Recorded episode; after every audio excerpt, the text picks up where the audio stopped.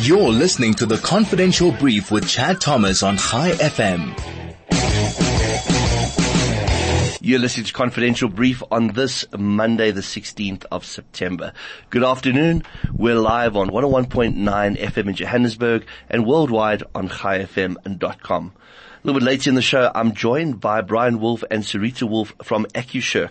AccuShirk is a health and safety company that specializes in the area of fire awareness, prevention, and training. We've been chatting about what they do, but more importantly, an exciting competition that's coming up in the not too distant future. So all those security, safety officials out there, you need to tune in and you need to listen closely to this exciting competition that we're going to be chatting about. But first I'd like to chat about the week that was. When Minister Cele last week uh, began his announcement on crime stats, he said this is not going to be rosy. And he was not wrong. It definitely was not rosy. What stood out for me is that murders are sitting at 58 today. We may as well round it off to 60 a day, which is worse than most battlefields in the world in the current scenario that we, we see. Um, but what really, really, really came as a shock to me is that close on 700 children in the last statistical period have been charged with murder. Let me make that clear what I'm saying. Children, almost 800 of them have been charged with murder. In other words, they committed the murder. It's very sad from a generational perspective to see this happening and we know that the change in crime is going to only be a generational change and we know that abject poverty is a part and parcel of what is happening. But when one sees the spend of the national fiscus, we must make sure that we bring to the fore the fact that there is a problem with the spend. Because if one looks at the spend when it comes to education, poverty alleviation, and just education in general, there has to be a problem. There has to be a shortfall. And the massive unemployment rate that's sitting in the region of 30% does not help. Nowhere do you hear of 800 children being accused of murder in one year. We as South Africans need to come together and we need to fight this. It may be a generational change, but we can be the ones that create the catalyst that forces this generational change. I'd like to remind you that the views expressed on the show are not necessarily those of Chai FM or its presenters. You're listening to the confidential brief with Chad Thomas on Chai FM. You're listening to Chai FM. Today I'm chatting to Bevan Wolf and Sharitha Wolf from AccuShirk. AccuShirk is a health and safety company that specializes in the area of fire awareness, prevention and training. Manners dictate that I, I greet ladies first. Sharitha, welcome to the show. Thank you, Chad. Sharitha, um, AccuShirk um, AccuShirk. It's, it's an organization that specializes in health and safety, and there's obviously the fire component, etc. Um, you yourself come from a fire background, and you're involved extensively in fire investigations. Tell us a little bit about who you are, what your background is, and how you got into the field of fire investigations. Oh, that's a difficult one, Chad. Um, I joined the fire services in 1994 shortly before the elections. I was an operational firefighter for five, six years. I then started looking at other avenues of experience and came back to fire services, starting work at the Fire Protection Association in 2006, left there in 2016, and in 2017 we started AccuShirk. At the moment we do all fire related training, um, I myself do fire investigations and um, we do fire surveys, fire risk assessments, and then of course training as as part of the awareness campaign against fire. Bevan, if we are in America, I would still address you as chief because in America, once a person has retired from um, public service, they keep that that rank and that designation. And you served uh, um, the city of Johannesburg um, with, with, pride as a chief. Tell us a little bit about your background. Chad, I started in the fire services in 1981 and initially in operations progressed through the ranks in different capacities, was an instructor, uh, was an, um, a station commander, commanded a division as a uh, um, acting divisional chief in those days, and then ended up working in the fire safety or the fire prevention department of the Johannesburg Fire Services until 2002 when I then joined the Fire Protection Association and worked with the Fire Protection Association until 2016. Thereafter a stint at the Institution of Fire Engineers and then we started our own company, AccuShirk, myself and Sharitha. So AccuShirk from a overall perspective, what is their their their services that they're offering to the public as as as a as a whole? Is it a one stop service for safety and um, occupational safety and fire, or does it does it encompass other aspects of of fire training or health and safety training? Primarily, we do focus on the fire aspect and anything fire related in terms of safety and fire safety. And that includes training, that includes services like uh, fire risk assessments, uh, insurance surveys, specialist advice regarding fire systems and fire protection, etc. We also are involved with uh, the legal fraternity giving advice and um, appearing as expert witnesses giving expert testimony on many instances. So it's quite diverse on the fire side. We, our safety, on the other hand, we have contracted um, persons that we utilize, and that includes water quality, that includes general um, occupation health and safety practitioners, etc. So we, we are very diverse in the occupation health and safety sector. Sharitha, it would be remiss of me not to mention the fact that you're involved in fire investigations, and that's one of the reasons I invited both you and, and Bevan to the show. We've seen an influx in um, demonstrations that have turned violent of late. We've seen looting, we've seen arson attacks, etc. You're a, an investigator. Um, these are criminal acts. Do you find the need when you investigate that you have to describe the elements of the crime? What is it that you have to do as a fire investigator to be able to show the authorities that what was a fire could have in fact been arson? Chad, first of all, I would like to, to clarify it only becomes arson after being proved in a court of law that it was arson. So we speak about malicious damage to property or deliberate fire setting.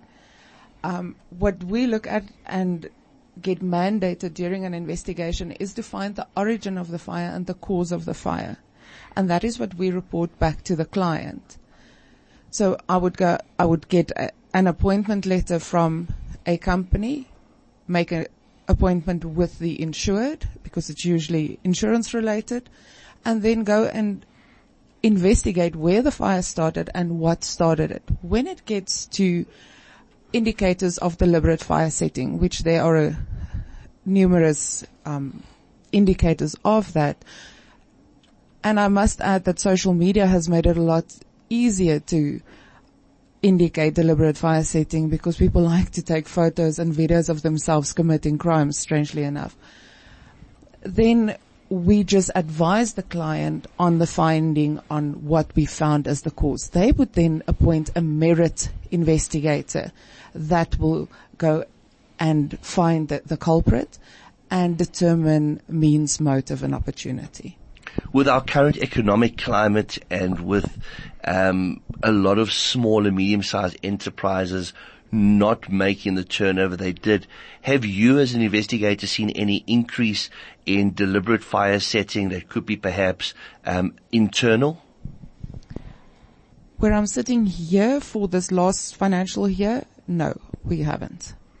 I suppose that's one positive we can take away considering the economy um, has been in decline, especially with certain um, of the rating agencies placing us at junk and only one of us stating that we are uh, a state that we should be invested in.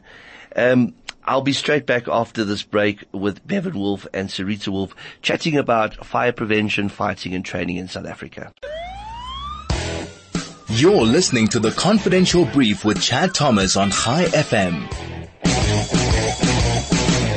You're listening to Confidential Brief. My name is Chad Thomas and today I'm chatting to Bevan Wolf and Sharitha Wolf about their company AccuShirk, which is a company that deals primarily in health and safety and specializing in fire awareness, prevention and training. Uh, Bevan, a lot has changed from 1981 when you joined the, the fire services. Are you confident in um, our current emergency services, our current response times, etc.? Chad, uh, yes, a lot of things have changed, and obviously with the uh, economic situation that you have mentioned, uh, virtually all public services, etc., have been affected. They've had to adapt. They've had to scale down. Um, they have been affected in that they don't have the resources that they possibly had years ago. Having said that, there are still positives and there are still services in South Africa that are still functioning at a reasonable and acceptable level. This might not meet the requirements of possibly a standard that has been set, uh, for instance, the SANS 10090 standard. But once again, that standard is based probably more on the ideal rather than what would be reasonable and acceptable in our country. So to make a broad statement on the services throughout the country actually would not be fair. There are services, and obviously we can say, uh, looking at certain incidents that have occurred in, for instance, Johannesburg, and response times certainly have been found to be lacking in many instances. That is a problem due to the lack of fire appliances, etc., etc. And Unfortunately, they are doing their best, but possibly not uh, meeting what would be targets that are set under the ideal but they are still trying to service and they are still uh, honorable in the way in which they are conducting their services. So it, it, it's it's in, totally incorrect to uh, continually criticize and to continually look for the negatives. There are still positives and certainly their top management would love to have a lot of money suddenly become available that they could have the perfect environment. They're not going to and they are working towards getting it up to what is reasonable with what they've got and what they may get in the future. Bevan, let's talk about the training. We know that equipment has obviously improved since 1981. Your appliances have improved. The equipment that the um, firefighters themselves wear have improved. And this, of course, has helped um, in the fighting of the fires. But when it comes to a firefighter as an individual, it takes a special kind of person. The training that you would have underwent in 1981 and the training that you would have given throughout the 1990s compared to training today, is it still the same program? Is it still the same length of time? And do we still recruit the same kind of person? The answer is very simply no.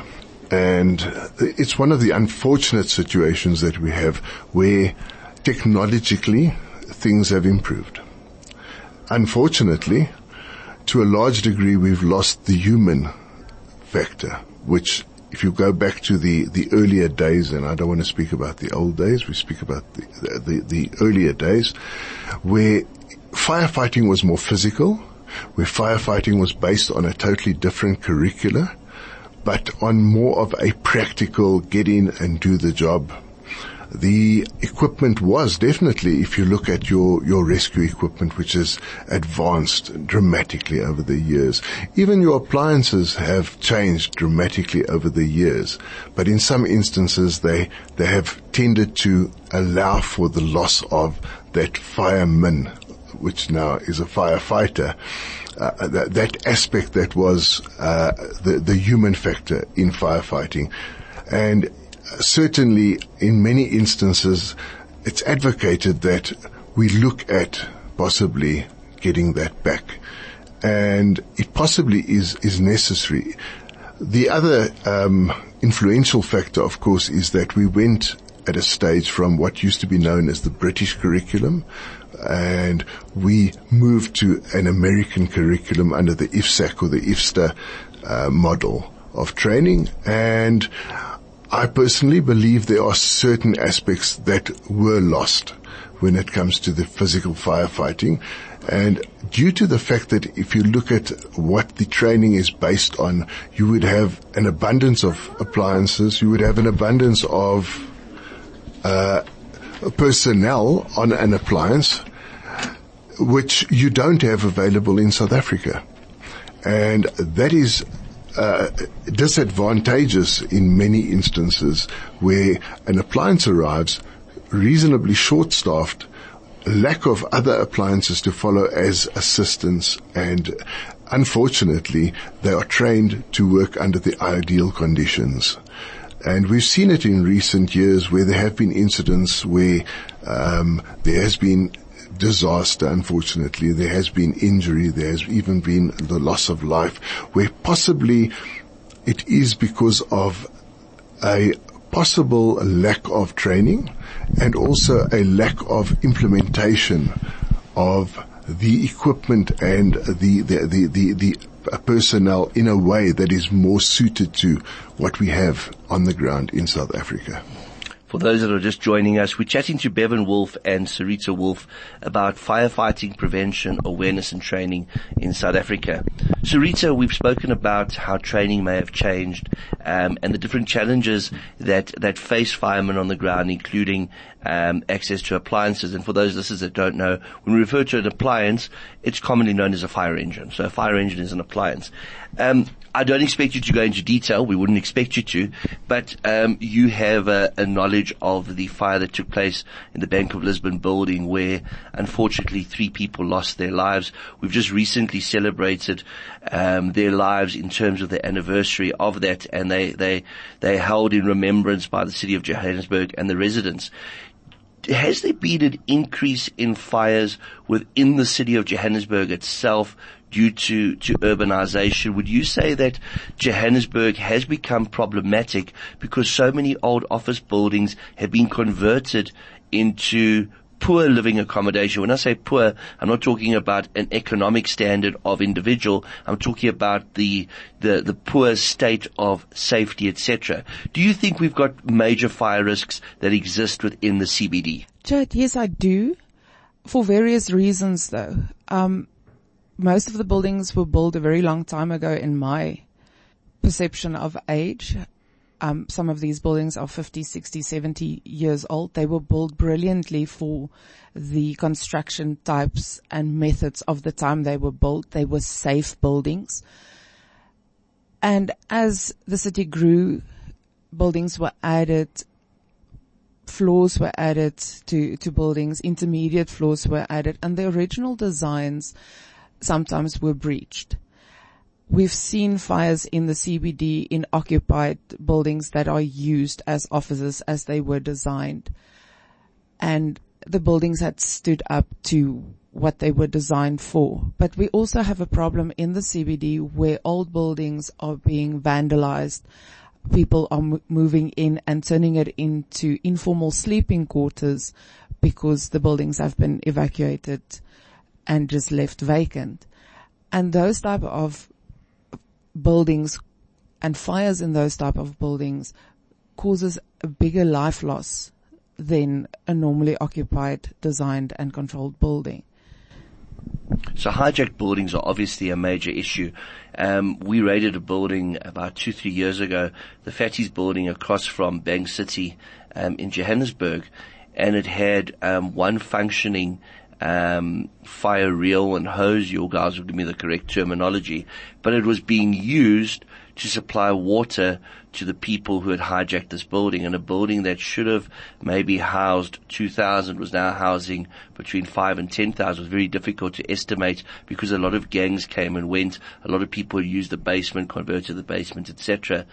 And walking through there, I thought to myself, if a fire has to occur here, there's going to be massive massive loss of life. And when one looks at um, the Grenfell Tower in, in, in England that burned down, and that's in England of all countries where safety and security is of paramount importance, I find it surprising but fortunate that we haven't had a massive disaster yet. Absolutely. There, there are certain things that counted against the Grenfell Tower and which from a modern fire engineering perspective was surprising. And that was the building cladding that was used and the way the building was subdivided and the policies that were in place when it came to evacuation. In our own city, we, in a hijacked building, there are no policies and procedures. Everybody is just trying to put a roof over their heads. And what we've seen is that when a domestic quarrel starts and people start getting hot-headed, that's when fires, accidental fires start that causes a loss of life and major damage to the building and the building structure itself. We're chatting about fire, fire awareness, fire training, firefighting with two experts in the industry, Bevan Wolf and Sharitha Wolf. We're going to take a break. When we come back, we'll be continuing this very interesting conversation. You're listening to the Confidential Brief with Chad Thomas on Chai FM.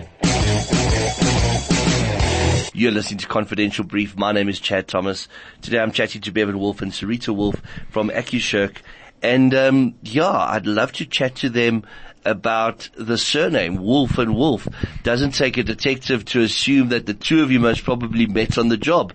Bevan, did you guys meet on the job? Disturbed about the term on the job. but yes, uh, we, we did meet whilst working as colleagues and yes, uh, romantically we became involved and we are married. So it wasn't a candlelit dinner, it was a building that was on fire that brought you together. It was something close to that. A, a, smokehouse or something that we were in together, yes. And how do you find it working together, Sharitha, coming from um, the public service together and now working in the private sector together? Um, I'm in a very similar situation where my wife and I work together. Um, how do you find it? I think it, it takes v- two very special people to be able to make it to work. Um, it is hard work, both on the operational side as well as the, the personal side. What counts in our favor is the fact that we service two different sides of the industry. Bevan is highly um, acclaimed in the legal fraternity. Um, he specializes in fire safety, fire prevention, um, expert testimony on legislation. I myself did fire investigations and training and those type of things. So we, we work together, but we're not in each other's space, for a lack of a better term. We service two separate sides of the industry, and if I need assistance or input, I would ask him and vice versa. Well, that's great to hear. It's nice to still see organizations that are run by people that are in a relationship. Um, it's nice to see family run business because it's something we're losing sight of. And I find that there's a lot more commitment from an organization that's run by, um, people that are passionate about the business and people who perhaps have a, a, a personal relationship. Um, Bevan, ever thought of smothering your wife? I'm not going to commit to that one. no, we actually, uh, anybody will have their, their, their moments when certainly we don't agree and so forth. But on the whole, we do work very well together. Well, let's get back to the business of the day now that we know the two of you are in fact married and you, you are in fact very, very highly considered and acclaimed within your industry. Let's chat about the reason I asked you to be on air. Um, Sharitha, there's a competition coming up and the competition caught my eye immediately.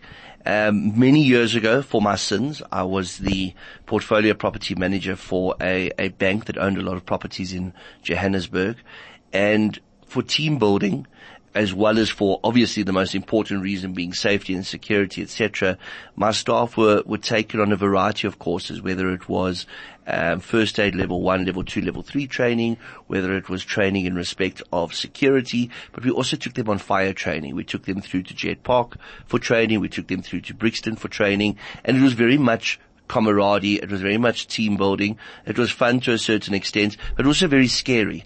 I remember being in the, in the, in the firehouse, the smoke room. I remember being in the tunnels, becoming very claustrophobic and thinking to myself, what a special kind of person it takes to be a firefighter. And I could never ever be a firefighter because it takes so much commitment. It's such a, a scary environment. But now you are taking it out into the, the public sphere. You challenging organizations to participate. Tell us about this competition. Chad, we're running two con- competitions on the 26th of September. The one is a fire team competition, which consists out of a team of six people. They will do a large diameter hose drill, knocking down targets, doing um, hose drill variations like unmanned hose, replacing a length. Then there's also two extinguisher drills that they have to complete. They do that against time, obviously with absolute safety in mind. And then based on their time and minus the penalties, they will then get awarded a first, second and third place.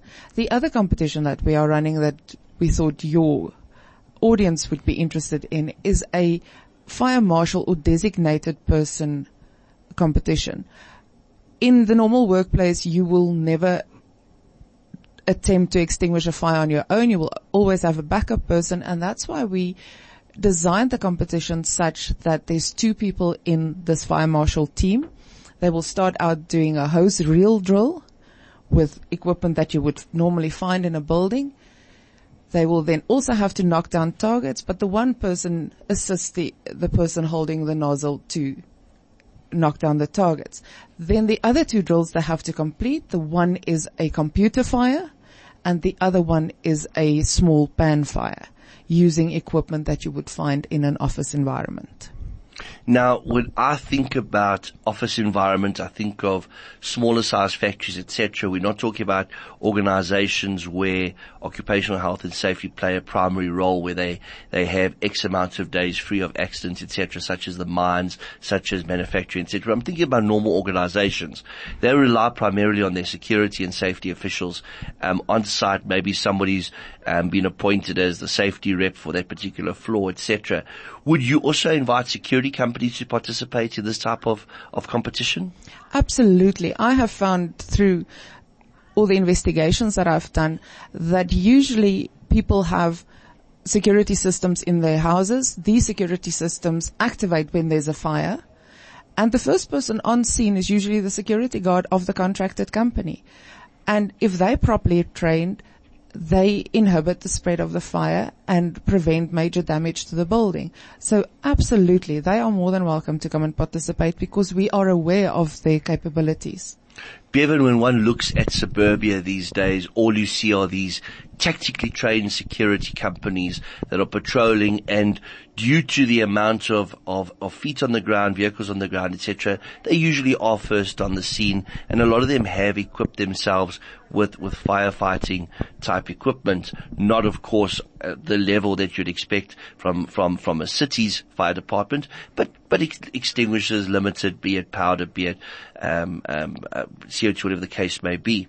What training would you recommend these tactical security officers undergo to be able to carry these extinguishers on their vehicles and to be able to assist as primary first responders? Chad, uh, all security officers are supposed to have at least done a, a, a minor type of and basic type of uh, firefighter training.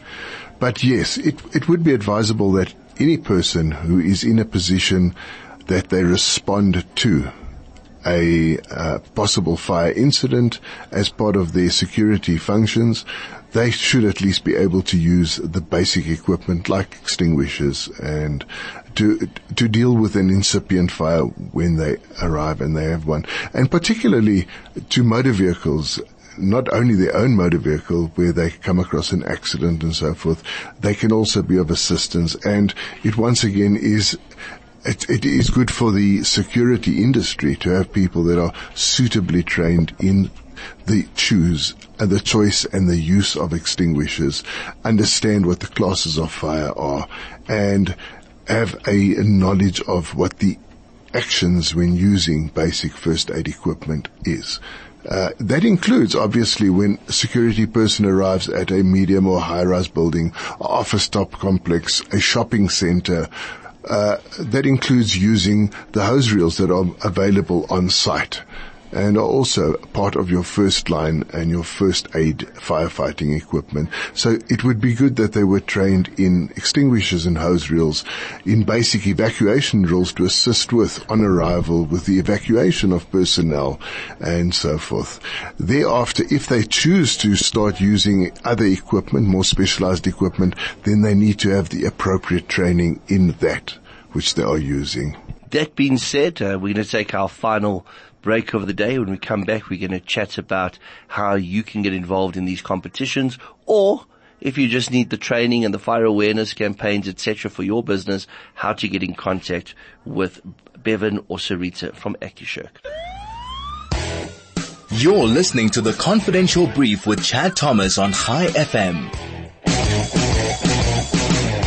We are live on 101.9 FM in Johannesburg. My name is Chad Thomas and this is Confidential Brief Radio Show.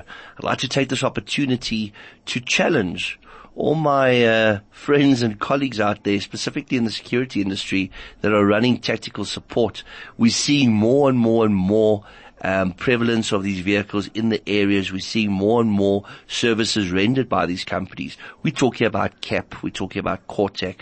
We're talking about Vision Tactical. We're talking about Mantis. We're talking about all those companies in our area. I would love to see them participate in a competition like this to see, you know, just for, just for the, the, the, the, sake of participating, going up against a, a fellow um, security provider in the in the area to see how you stand up. You know, we never have these kind of competitions where we get to measure ourselves against our peers. And although none of us um, are firefighters, we are security and investigation specialists. A lot of our companies are providing tactical support. They are, they are first on the scene. And I think it's necessary for them to see the abilities of their staff and perhaps where they, they, they fall short. And a competition like this is ideal.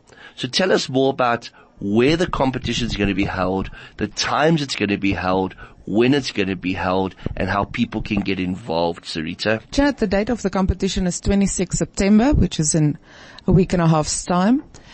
The venue is at Brixton Commercial Training Facility in Brixton, next to the Brixton Fire Station. To enter, people can enter on our website. They can phone me direct at 072-805-3801 or they can just send an email to admin at accusherq.co.za and AccuSherq is spelled A-C-C-U-S-H-E-R-Q and we will just forward the application form and the rules for the competition to them. I'll be uploading all those details on the Confidential Brief Radio Show Facebook page as well as on our other social media platforms. Bevan, in closing, why is it so important for organizations, companies, homeowners to take responsibility for initial fighting of a fire? Um, should they be um, receiving some form of training? Should they be training those around them or should they just be 100% reliant on the services provided by the city? Chad, they should not at all be um, dependent on the city's fire services. And that is not because of the response, etc., but that is because the primary responsibility of any building owner, any employer, firstly in terms of law, is to protect the occupants, to protect the family, to protect yourself. Uh, secondly, it is best practice to have the correct equipment and then obviously to have the training in whatever you have on your premises, whether it be advanced firefighting equipment, whether it be the basic first aid equipment, but training to use that effectively, efficiently and safely in the event of a fire or in the event of any other emergency. And then obviously in line with that is that any, it does not matter how small, it does not matter how big it an organization is. They should have a program which is for the fire safety of the occupants and of their property. And we speak about a fire safety program or fire safety management programs. There's various ways of talking, which includes, first of all, maintaining and ensuring that your protection is adequate while you wait for the arrival of the fire services. Secondly, that your, your installed protection is such that the fire will not migrate to a, an extent that it endangers people, other property or your own property. And then finally, obviously, that your people can evacuate safely. That is the most important, that your people can get out of the building and we don't have loss of life. So it is the onus of the owner to provide that. Well, there you have it. If you want to find out more about AccuSherq and the services they provide, I will be uploading a link to the Confidential Brief radio show page on Facebook. Sharitha, thank you so much for joining us today. Thank you, Chad. Bevan, always a pleasure. Thank you so much for coming into studio. Thank you very much. Jack. And I really look forward to the competition on the 26th of September at the Brixton Commercial Fire Academy.